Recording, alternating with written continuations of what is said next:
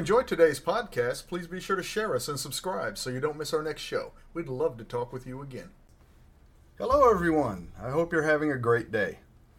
A Monday show? What's the story with that?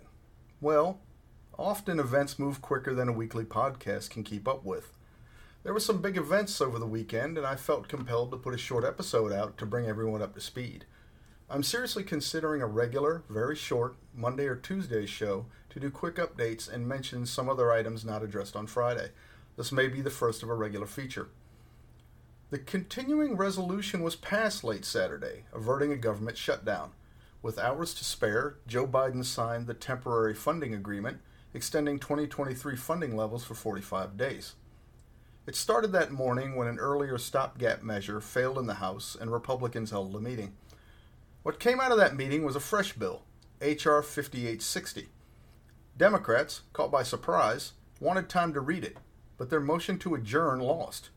House Minority Leader Hakeem Jeffries then delivered a long speech called a Magic Minute, where party leaders exercised their privilege to speak longer than the normal minute allowed. This was to buy time for his members to try and read the bill. Ultimately, when the vote happened, all but three Democrats supported the bill, while 95 Republicans did not. The final tally was 335 to 91, with seven not voting.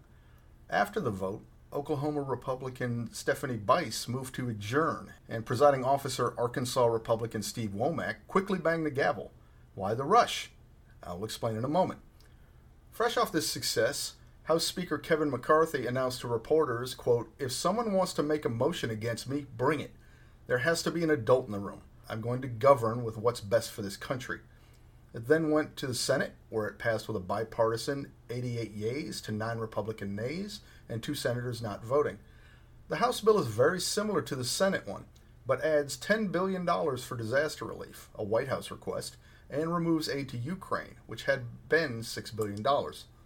This was a tough pill to swallow, but that was weighed against a potential government shutdown. One Democratic senator, Colorado's Michael Bennet, held the bill until he received commitment that a Ukraine bill would be delivered.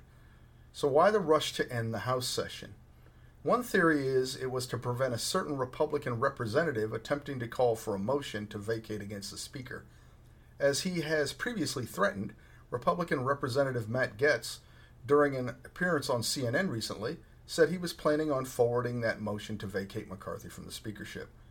Despite Gaetz's confidence that Speaker McCarthy is in danger of losing his job, and ironically, because of that confidence and the actions it has emboldened him to take, someone may be on his way out, but it doesn't appear to be Speaker McCarthy.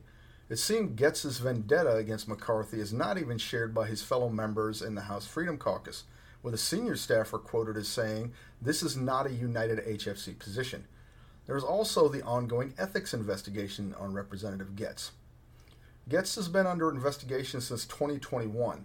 Allegations include drug use, taking bribes, and a leaked Justice Department probe suggesting involvement with an underage girl. Gaetz's office has said the final charge has been investigated and no charges will be filed. Recent reports are that the Ethics Committee is close to a decision and they may be a motion to expel him from the Congress. An unnamed member was quoted as saying after Gaetz's threat to vacate Speaker McCarthy that, quote, no one can stand him at this point, a smart guy without morals. This presents a problem for the Republicans. While there may, in fact, be enough displeasure with Gaetz's behavior to expel him, something that requires a two thirds vote, their scant majority would be threatened. We mustn't forget that Republican Representative George Santos is also under investigation, and should he be found to be unworthy of retaining his seat as well, the Republicans would find themselves in real danger of losing their slim majority. Should a motion to vacate the speakership occur, it will be the first time in over a century that that has happened. Even if there are HFC members willing to break ranks and defend McCarthy on a motion to vacate, he would likely still need Democratic votes to keep the gavel, and his support of the Biden impeachment inquiry is still fresh in their minds. Their support of the continuing resolution Saturday in no way suggests they would back him in a challenge from his own party. Democratic Representative Jamie Raskin weighed in, quote, Fundamentally, pro Trump Republicans have got to solve the problems that pro Trump Republicans create. We can't be their babysitters. Exciting weekend on the Hill for sure. The can has been kicked down the road again. Hopefully, Congress will take the time to sort this thing out. This is no way to run a railroad.